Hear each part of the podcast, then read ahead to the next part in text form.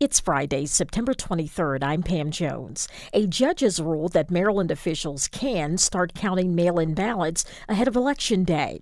A Baltimore County employee has been busted for using the county's computer system to run a private business.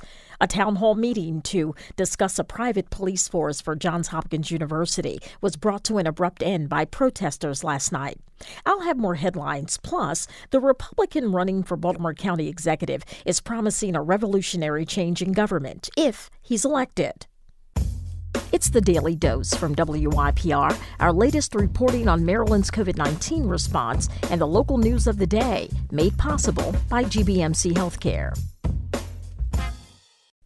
Maryland officials can start counting mail in ballots for the November general election as early as October after a Montgomery County Circuit Court judge's ruling this afternoon.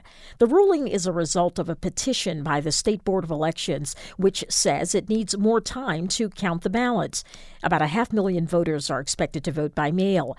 Republican gubernatorial nominee Dan Cox won't say whether he will accept the results of the election if mail in ballots are processed early. Maryland's GOP candidate for governor is trekking to Mar a Lago in Florida for a fundraising event with former President Trump. According to the Baltimore Banner, the event with Dan Cox and Trump will be held on October 16th. Tickets for the private reception reportedly are $1,776, and a photo with the former president can be arranged for $25,000. An investigation by Baltimore County's Inspector General finds that an employee used the county's computer system to help run a private business. The report, which was released this afternoon, recommends that county officials do a better job of explaining to employees that they cannot misuse county resources. A town hall meeting to discuss the new Johns Hopkins University Police Department Thursday night was shut down rather abruptly by protesters. According to the Baltimore Banner, student protesters disrupted the meeting to discuss the university's proposal to create a private campus force.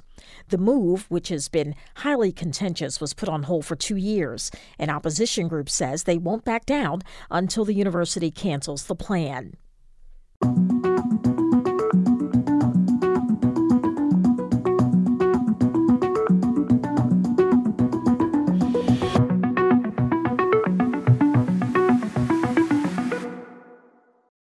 The Republican running for Baltimore County executive is promising a revolutionary change in government if he's elected. Former Delegate Pat McDonough's to do list includes firing the police chief, severing ties with Baltimore City, and gaining control over the school system. WYPR's John Lee with that story. Pat McDonough says Baltimore County is on the road to disaster with Democratic incumbent Johnny Olszewski at the wheel. If I do not win this election, this county is going to be in serious trouble and irrecoverable. Will never change. We will go down a road and a pathway that is unstoppable. McDonough laid out his plans to a gathering of about a dozen people at the Perry Hall Public Library. McDonough says he'll fire Police Chief Melissa Hyatt, blaming her for a high crime rate. McDonough says he'll beef up the police force and crack down on lawbreakers. There will be no squeegee boys in Baltimore County. If you riot in one of our malls, there will be consequences. Earlier this year, six teenagers were arrested for fighting at Towson Town Center. McDonough says he'll control the school system by threatening to withhold funding. County Executive McDonough is going to be the new superintendent. All right? You got to come to me for your budget. If I don't want CRT in the school system, we're going to pass a local ordinance that says no CRT. CRT stands for Critical Race Theory, which focuses on the effect of racism on U.S. laws. It's not taught in any Maryland public schools. McDonough also says he'll ditch Olszewski's executive order that bars the county police from asking anyone's immigration status. When it comes to Baltimore City, McDonough sees it as a competitor, not a regional partner. Olszewski counters that a strong Baltimore City helps the county. Olszewski says McDonough has far right extreme views and is out of touch with county voters. Yeah, this is an opponent who has called the Inner Harbor a no travel zone that's been terrorized by black youth mobs. This is someone who has tried very hard to be very closely tied to um, former president's uh, agenda about building walls as, as opposed to tearing them down. We're, we're about making progress and, and building bridges. Olszewski says McDonough is wrong about crime, that the county is safe. He challenges McDonough's talk about the county executive gaining control of the school system, saying it's inconsistent with state law. McDonough, who is 79, served two decades in the General Assembly. He calls it the General Asylum. He lags far behind Olszewski in fundraising, which means he'll struggle to get name recognition outside his East County home base. McDonough blames fellow Republicans who want no part of his campaign for that. The Republican so called leaders are selfish idiots. They're establishment idiots. Anne Arundel County Republican delegate Nick Kipke, the former House Minority Leader, says if elected, McDonough will be a populist county executive despite his reputation as a firebrand. Kipke cites McDonough's vote to expand Medicaid to people in poverty while in the legislature. Pat wasn't, uh, you know, a party line Republican. He he was certainly uh, always putting the people first. Back at the library, Jerome Rifkin, who lives in Perry Hall, liked what he heard from McDonough and plans to vote for him. Rifkin says he was a registered Democrat until about six years ago. I guess I became a fiscal conservative first, if there is such a thing. And my motto was don't put your hand in my pocket. McDonough criticizes Olszewski for raising the county's income tax rate in 2019. Olszewski did it to plug an $81 million budget shortfall he inherited from his predecessor. McDonough says the November election will be a referendum on Olszewski, who he believes is unpopular. Time will tell how county voters, who are registered Democrats by a margin of more than two to one, take to McDonough's message. John Lee, WYPR News.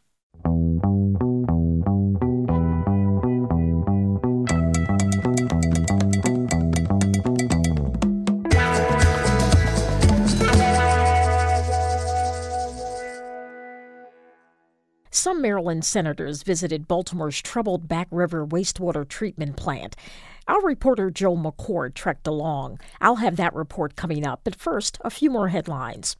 The Baltimore City Police Department is identifying the man found dead in the trunk of a burning car. Investigators believe 39 year old Stephen Gillis was abducted from a parking garage in Hanover Wednesday night, two hours before his body was found in Lincoln Park. They say he was shot at least once. The victim was believed to have been targeted. An investigation is ongoing. Starting today, there are new rules in place for Baltimore County school sporting events. There will be additional staff at all games, and elementary and middle school students must be accompanied by an adult. In addition, Anyone leaving an event before the end will not be readmitted. The new rules follow the fatal shooting of a Milford Mill Academy student after a football game earlier this month. It's Hispanic Heritage Month, and Highlandtown is hosting one of the local celebrations. On Saturday, the street outside the Creative Alliance Center on Eastern Avenue will be closed to traffic for the Artisan Market and Festival. This year's event, from 3 to 7 p.m., is expected to attract hundreds and will feature live music, dancing, and food.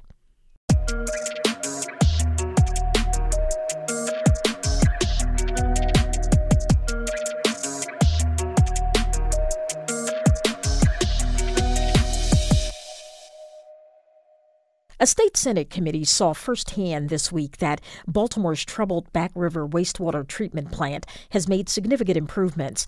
But as WYPR's Joel McCord reports, it isn't out of the woods yet. That's Michael Hallman, head of the Baltimore Public Works Department's Wastewater Facilities Division, explaining the operation of the Back River plant to the Senate's Budget and Taxation Committee, members of the Chesapeake Bay Commission, and Baltimore County representatives.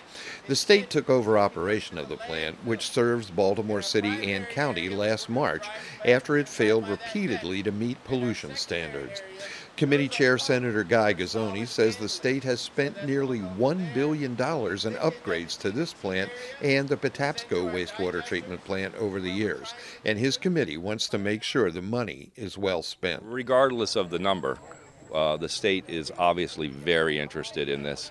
We've made a major commitment, and um, the impact on public health and the Bay uh, is substantial. He says the significance of the problem, shoddy maintenance and clogged equipment that caused pollution flowing into the river, was shocking, and he acknowledged things have gotten better since then. I will applaud uh, those involved coming in uh, uh, from various uh, departments of government uh, to make uh, improvements, and those improvements are happening.